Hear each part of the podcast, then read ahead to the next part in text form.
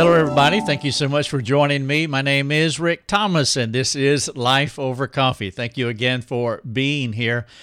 I have a fun episode that I want to share with you. I'm going to share a prayer of mine, one that I have written out and I have used ten zillion times. As a matter of fact, this is the most important prayer that I use in my life and have been for multiple decades now. I have shared this with others over the years, and they have benefited uh, from it. They have talked about it. I've, I've heard so much positive in response that I have written it out. I wanted to do a podcast and also do a video. This will be an outstanding Bible study because I have over sixty scriptures inside of this prayer. It's somewhere between four and five hundred words, something like that. And I want to share it with you. I want to walk through it step by step and explain it. And this will be a, a huge benefit for you in your walk with Christ, and I trust that you will share it with other people. And so I've titled this a prayer to help you walk in the Spirit. And I want to share it with you in just a moment. Again, uh, the title is a prayer to help you walk in the Spirit. Uh, but first, our mission statement, because it is new. We are Life Over Coffee officially now. You can find us at life over coffee dot com. And our mission statement is, we exist to bring hope and help for you and others by creating resources that spark conversations for transformation. And I trust that this prayer to walk in the Spirit will be a spark, a spark into your heart. I trust it will be a spark of conversation for transformation with someone else as well. If you have anything that you would like for me to work through, uh, please just hit the support link in the footer of our website, and uh, we would be more than happy. I would love to consider whatever question that you may have. Perhaps I could work it up into a podcast, a video. We make our resources into read, watch, and listen. And so you can read this prayer, you can watch the video, or you can listen to the podcast, or you can do all three. And of course, I want you to share this uh, with all of your friends too. Again, this prayer is the primary one that teaches me how to walk in the Spirit. Now, the most important prayer that you can ask, by the way, is not this one. The most important prayer that you can ever make is, Dear God, will you save me? But after God regenerates you, you you want to mature uh, in your salvation experience. You want to work out your salvation with fear and, and trembling. You want to grow up in the Uh, nurture and admonition of the Lord like a like a child. You want to desire the sincere milk of the Word so that you can uh, mature into the meat of God's Word. And so the most important prayer is, Dear God, save me. But then after we become Christians, we, we want to progressively sanctify or mature. It's like being born. Uh, the first time as human beings, we are babies, but we want to grow up into full and mature adulthood, and that's what this prayer is. The Lord has used this prayer more than any other to keep me focused and directed. I pray some version of this prayer several times throughout my day, but I don't want you to hear that I, I do it in a rote fashion. Sometimes I extract parts of it depending on the situation that I'm in, and and I'll share all the parts with you in just a moment. But I prayed it so many times that it's just second nature for me now. And I, I thought, you know, what would be good is for me to just write it out word for word. And so that's what I've done here, because I want you to see the full prayer. But when I say that I, I pray some variation, or I pray this prayer several times during any given day, most of the time it's an extraction from this uh, longer prayer. And so I hope that it does encourage you. And I did list, uh, there's like sixty-two, there's more than sixty verses here. I would even appeal to you to print it off, or just take the web page, because if you hover over these verses that are listed here, they will actually pop up into a pop-up box. And many people don't know that, but if you hover over a scripture on our website, it will pop up into a pop-up box, and you can read the verse without even leaving our website. And so that's a real handy feature. And so maybe just take your laptop and just sit with the Lord and read this prayer out, and then uh, pop up those verses and read those verses. It could make an in-depth Bible study for you, and I promise you that it will uh, encourage you. And so it, it is one prayer, around five hundred words or so. But what I've done is I've put numbers beside each section so that if you have a discussion with somebody, you want to discuss parts of this prayer with your friend, you could say uh, number eight or number three. There are ten numbers altogether, and so it's like ten stanzas, even though it reads as one long prayer. Uh, but I, I put numbers beside it, kind of like Scripture, you know, so it just makes it easier to find, and it's easier to talk, uh, talk with someone about. And so again, I title this A Prayer to Help You to Walk in the Spirit. And so I want to read it to you, and I'll, I'll read it to you line upon line. And so we'll go through all ten of them, uh, and I'll talk through why I I made these statements and, and why it's important, and I, I trust it will be important to you. I won't read all the scriptures, uh, but again, if you pull this up on your own, you'll see all of these scriptures, and I think it would be a huge encouragement. If you're married, for example, or you're a parent, you have children, and they're old enough, maybe this would be something to sit down and just use it as a, a teaching tool. In fact, you could do this in small group. Uh, you could also do it in a Sunday school class. And so I want you to use your imagination as you think about uh, this prayer to walk in the Spirit. And, and then at the end, I'm going to appeal to you to write your own prayer or some version of this one. Uh, but it would be a good exercise to have a prayer that you customize to your life that's meaningful to you. And this idea of praying without ceasing, uh, that this can be a constant companion uh, for you. And, and then maybe it becomes an instinctive, impulsive prayer or parts of it as you move out through your day and weeks and months and years. And so line number one says uh, this, Dear Lord, please help me to see what I cannot see, to know what I do not understand, to sense what I need to perceive, to keep in step with your Spirit.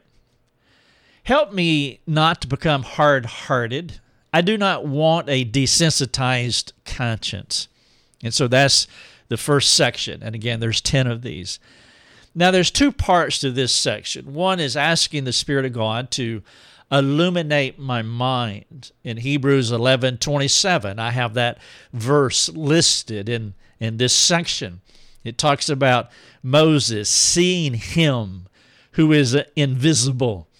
Uh, Moses had E S P. He had extra sensory perception. He could perceive him who is invisible. He was so in tune uh, to what God wanted him to do and who God wanted him to be. And so I ask, please help me to see what I cannot see. My propensity uh, is to be blind because I came from blindness.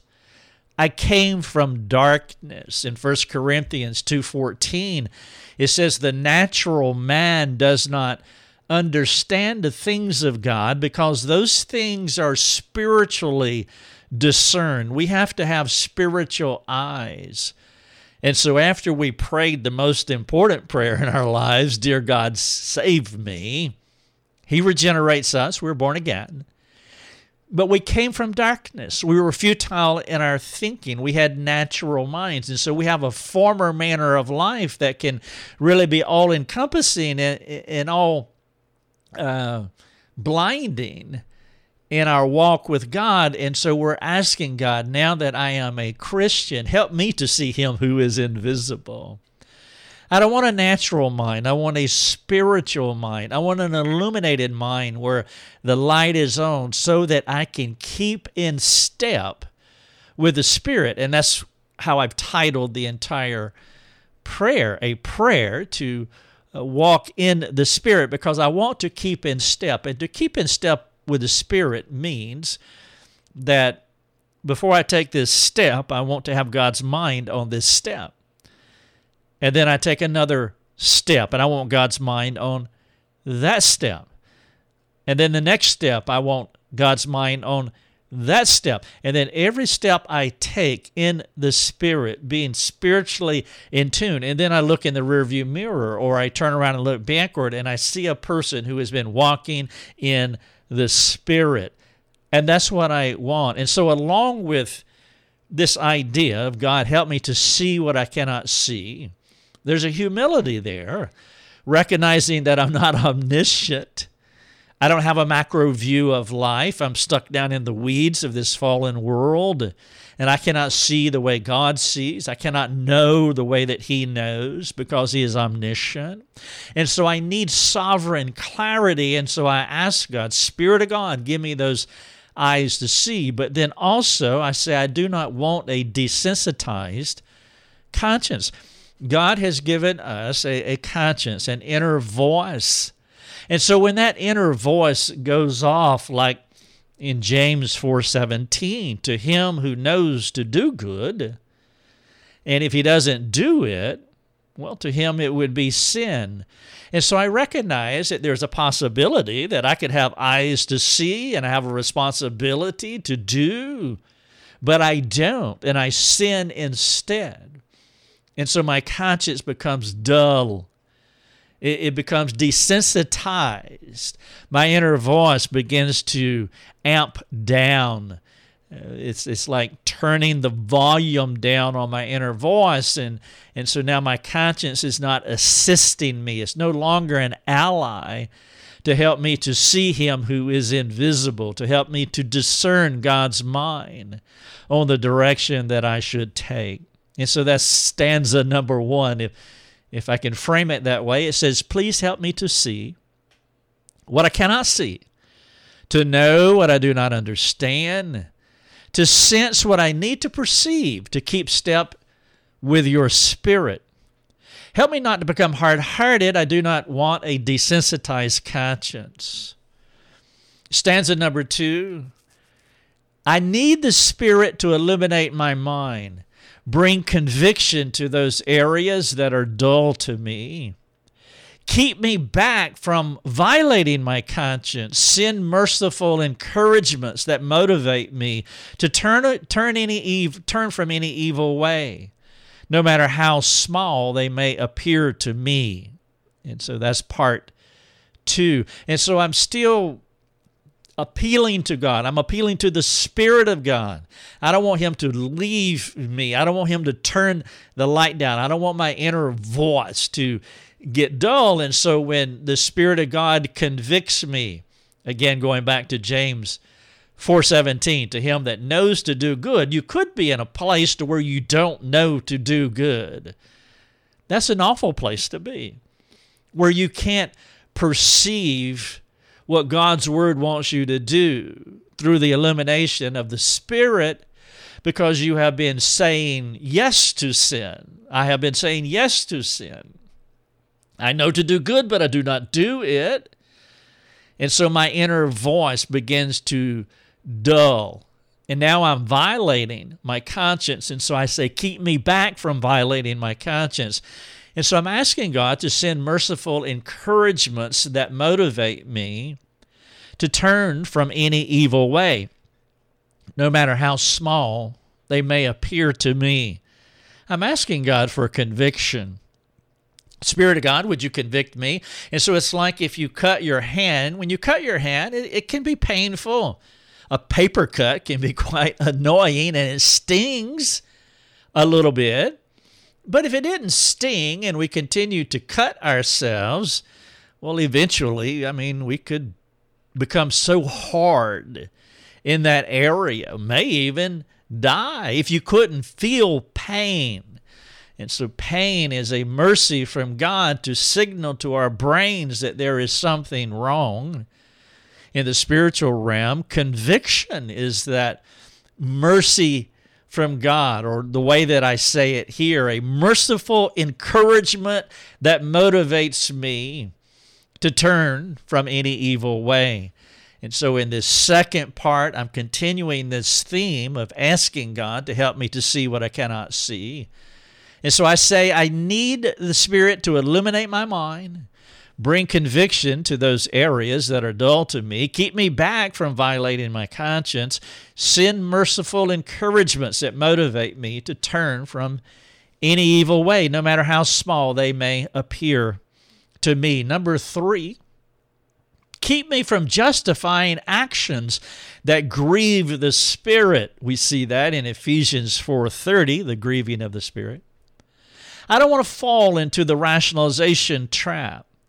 Remove all blaming from my thought life. I am not a helpless victim, fallen but not unable to change, attacked but not without hope.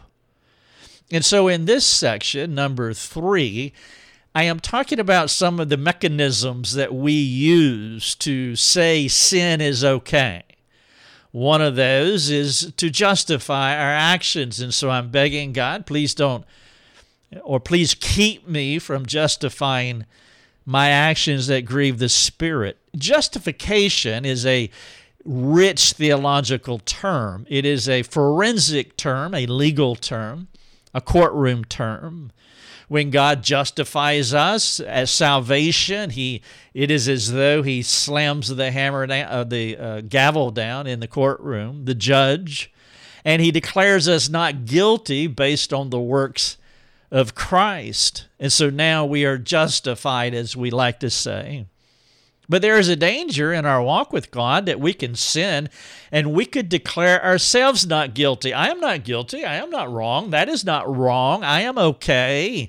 We are justifying our actions. And when we justify our actions, we can begin to desensitize our conscience. We can dull our conscience, or in stanza three here, I'm saying that we can grieve the Spirit. And so I say, keep me from justifying actions that grieve the Spirit. And then I say, I don't want to fall into the rationalization trap. Rationalization is another iteration of justification. Rationalization can be like, I mean, you're rationalizing, it's like, it's, like, it's okay, everybody does it. I mean, it's normalized now. It's okay to do this because everybody's doing it, and that's rationalization. Another variation to justification. And so I say, I don't want to fall into the rationalization trap. And then I mention a third way I could dull my conscience, and the illuminating, the illumination of the Spirit can be turned down. I say, remove all blaming from my thought life. This is what happened in the story of Cain and Abel, and it, it has happened throughout Scripture. It happened with Adam and Eve as well, and it can most certainly happen uh, with us. And so I don't want to justify my actions, don't want to rationalize, don't want to blame. I say I'm not a helpless victim. I am fallen, and so I recognize that I have this problem. That's why I'm praying this prayer. I say fallen but not able to change. And so I am a Christian realist. I recognize that I do sin, but I also recognize that God who is in me is, is greater than these fallen tendencies that I have. Fallen but not unable to change, attacked but not without hope. And so stanza three says, keep me from justifying my actions that grieve the Spirit. I don't want to fall into the rationalization trap. Remove all blaming from my thought life. I'm not a helpless victim. Fallen but not unable to change. Attacked but not without hope. Number four, I am asking you to do what you promise to those who seek you. I am appealing to you. I need you right now in every future moment of my life. Now, in this section, number four, I am referring to James, uh, to Philippians, rather, one six, which says, that which God has begun, he will complete. And so I'm calling God, reminding him, not, not, in, not in the sense that he has forgotten, but in the sense that I am confessing, meaning I agree with you. God, I agree with you. This is what you promised. What you have begun, you have going, you're going to finish. In James four six, he says he gives grace to the humble. In First Corinthians one, verses eight and nine, Paul told the Corinthians that you shall be faultless in that day. Paul had an eschatological way of looking at the Corinthians, that he could see their future outcome because he understood. I mean, he wrote Philippians one six. And so he's basically just repeating Philippians one six in First Corinthians one eight and nine when he says, you will be faultless in the day of Christ. Philippians one six, God's going to finish what he has begun. And so I am confessing that to God, agreeing with him. I am asking you to do what you promised to those who seek you. I go on to say, I am appealing to you. I need you right now and every future moment of my life. And so I see nested in Philippians one six, the beginning and the end and everything in between. And so I am saying, I need you right now and every future moment of my life. I confess, I agree. And this gives me confidence to know that God will be there every step of the way. Number five, I say to him, I, I trust you and your judgments. That is Psalm one nineteen, sixty-six. I know you will deal judiciously with me. I also know that I cannot trust myself without you. Jeremiah seventeen, nine, that a heart is deceitful above all things. You are my heart treasure and comforting guide. I don't want to quench that relationship. And so that is stanza number five. And you can hear in that two main things. I trust you, and I know that you will deal judiciously with me, and I know I can't trust myself. There is a healthy pinch of suspicion that we should have about ourselves. There's a, a healthy dose of self-suspicion that we should carry with us that doesn't plunge us into some kind of morbid introspection, but yet it releases us from the arrogance of thinking that we know something when we don't. And it It, it creates a healthy dependency on someone outside of ourselves, greater than ourselves. And so I trust, I say, I trust you and your judgments. I know that you're going to deal judiciously with me. I know that I cannot trust myself without you. You are my heart treasure. You are my comforting guide. You hear John seventeen, seventeen. It says, sanctify them with truth. Thy word is truth. You hear John sixteen, thirteen, that I will send the comforter. And so I know that God will be my comforting guide. I have, have a healthy de- dose of self-suspicion, but I know that he will deal judiciously with me. And so I trust his interaction, his intrusiveness in my life. And so I beg him, I don't want to quench that relationship. And that is number five. Number six, keeping in step with your spirit will give me direction. You hear Proverbs three, five, and six there, that God makes a way, a path for us to walk. You are my only lifeline. There are no other options. Your word will save me from those things that interfere with the Christ-like life you offer. Teach me to say no to sin, Titus two twelve. This response to evil can happen if you give me your illuminating comforter to shine his light on what is right and what is wrong. And so now I'm going back and making this big appeal that I, I want to say yes to God and no to sin. I, I want to not quench his spirit, grieve his spirit, I don't want a dull conscience. I want to be able to discern, and I know that he will finish. I do this all under the sovereign hope, sovereign knowledge, sovereign awareness that he's going to finish what he has begun. And I recognize that there are no other options. In my world, your world, there's only one door, and we have to walk through that door. That door is Christ. There are no other options. His word will save us. He will save me from the things that interfere with the Christ-like life that he offers. And so I want him to teach me to say no to sin. This response to evil can happen if you give me this illuminating comforter. And so I'm begging God. This is a prayer to walk in the Spirit. Give me the illuminating comforter to shine his light on what is right and wrong. I recognize in this prayer that God has a responsibility not just to complete what he has begun, but to give the comforter that illuminates my mind. But I have a responsibility to be a doer of the word, to work out my salvation with fear and, trem- and trembling. This cooperative effort between God as primary cause and me as a secondary causal agent working together in my own sanctification. Number seven, may the voice of the Spirit and my inner voice be in harmony. If all these things are true and I respond appropriately as I have been praying, then God's Spirit and my inner voice will be in harmony. I continue to say, I, I don't want a weak or soft or hard conscience. I want a biblically informed one that is affirmed moment by moment by the, Im- the illuminating voice of the Spirit. That is number seven. And so I'm giving motivation as to why I have been saying all these things thus far.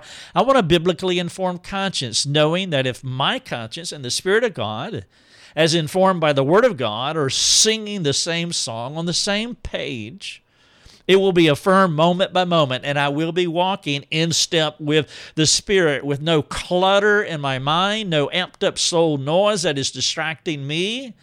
Because at each moment I am saying no to sin and yes to God, and he is illuminating me each moment, each step. Number eight, being tuned to any other thing will defame you, bring harm to me while separating me from my brothers and sisters. And so now there is this outworking of what can happen if I'm not walking in the Spirit.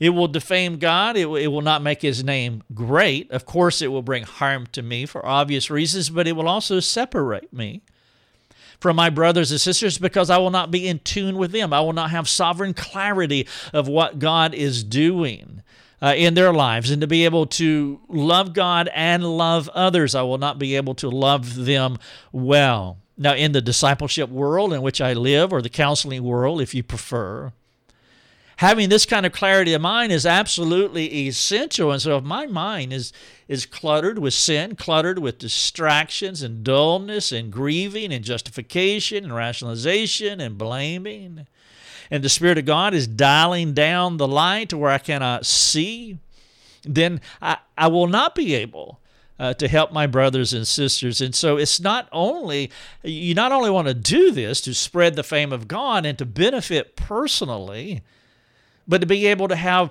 sovereign clarity, illuminating clarity in other people's lives. And so this is now bigger than just the benefits that I receive from being in the faith, but spreading God's fame. And now my brothers and sisters benefiting because there is no dullness in my life, and I can speak to them, hopefully, in Spirit-illuminated ways.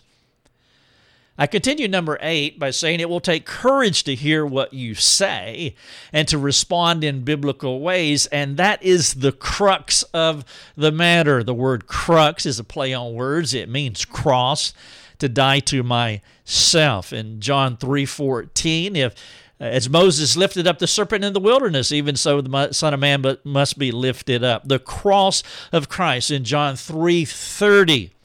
he must increase, but I must decrease. It is the crux of the matter, that and it will take courage, because when God eliminates our mind, sometimes we do have to respond in ways that are not palatable to our fallen selves. And so in number eight here, I say being tuned to any other thing will defame you, bring harm to me while separating me from my brothers and sisters. It will take courage to hear what you say and respond in biblical ways. And to respond in biblical ways, that is the crux of the matter, to take up my cross and to die to myself. And then I insert a verse here. I actually write this one out, and it's Psalm nineteen thirteen. It says, keep back your servant from these sins. Do not let them have dominion over me. It is one more plea inserted between stanza number eight and number nine, Psalm nineteen thirteen. And here's number nine. I don't want to be a hearer of your words, but not a doer of them. I need your unmerited, undeserved favor to convince and empower me to respond to what I know to be true from you. Please don't give up on me. Psalm one twenty-one seven. Give me persevering grace. And so in this section, I, I'm acknowledging the cooperative effort, secondary causal agent, me.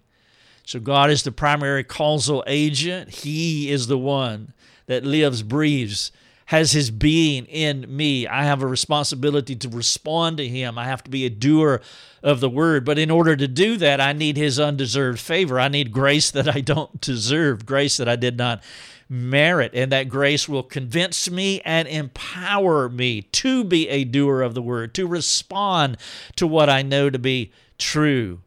And then I plead, please don't give up, give up on me. Number ten, finally, please help me to move forward with the knowledge you give me, working it out in practical ways that continue to transform me and my relationships. That's number ten. And so I ask him to, all that I've asked, I want you to continue to do that. Please help me to move forward with the knowledge that you have given me, working it out. Again, that is Philippians two, twelve, and thirteen. Work out your salvation with fear and trembling. To work it out in practical ways that continue to transform me, but also my relationships, because now they are the beneficiaries of this prayer if I'm living it step by step, moment by moment in the Spirit. And I sign off with your servant forever, Rick. And so this is a prayer. I've titled this a A prayer to help you to walk in the Spirit. You're, that, that's the title of the article. You're welcome to uh, read it. You can listen to the podcast, of course. Watch the video. You can print it off. I want to wrap up here, and I, and I want to ask you a couple of questions. As you listen to this, if you have time now, and if not later, what two takeaways stuck out to you as you read, watched, or listened uh, to this prayer? What two takeaways stuck out to you? If you're driving now, that's fine.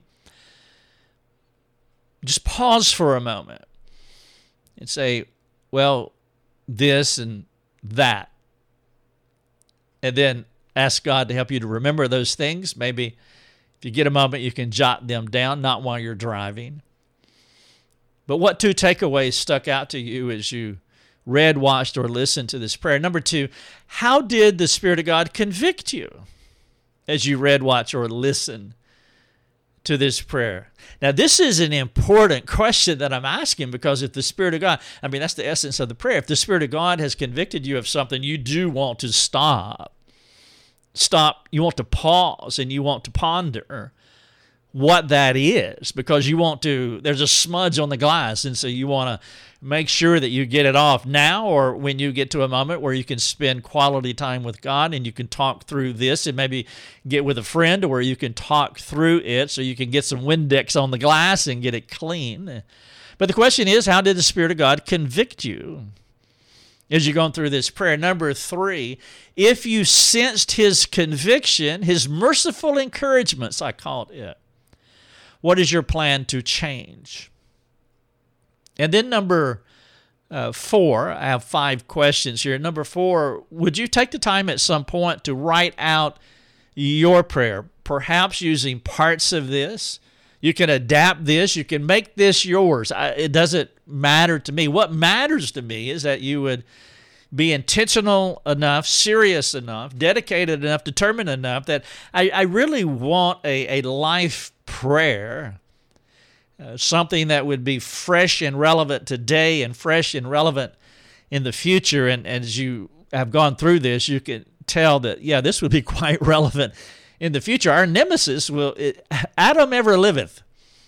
Adam's not going to, he's not going to die easily. He's going to fight us, the fallenness, our Adamic nature I'm talking about. And so you want a relevant, impulsive, instinctive prayer, a, a, a framework of thinking about how to walk in the assistance of the Spirit moment by moment. And so would you write out a prayer, perhaps using parts of this, adapt this one, make this one your own? And then finally, number five, would you share this prayer with a friend, asking their opinion, you telling them about your takeaways and your merciful encouragements from God, conviction from God, and engage them in further uh, discussion? And then maybe for a bonus question, that you use this as in a Bible study, a Sunday school class, not a Bible study, a sanctification study, a Sunday school class, small group, family. I mean, you could spend a month as a family going through these scriptures, going through these ten line upon line uh, that I shared with you. And so this is a prayer to help you to walk in the Spirit. I trust it has blessed, encouraged, helped, maybe even convicted a little bit. I trust it will motivate you to make your own, extract, adapt, or borrow this one, and, and that you would train your mind just to pray this way, and you get into this attitude of just praying without ceasing. As Christians, we want to keep in step with the Spirit. Thanks so much. May God bless. You have been listening to Life Over Coffee with Rick Thomas. If you have a question for Rick, you can let him know by sending him a note through his website, rick thomas dot net. That's rick thomas dot net. Thanks for listening. Enjoy your coffee.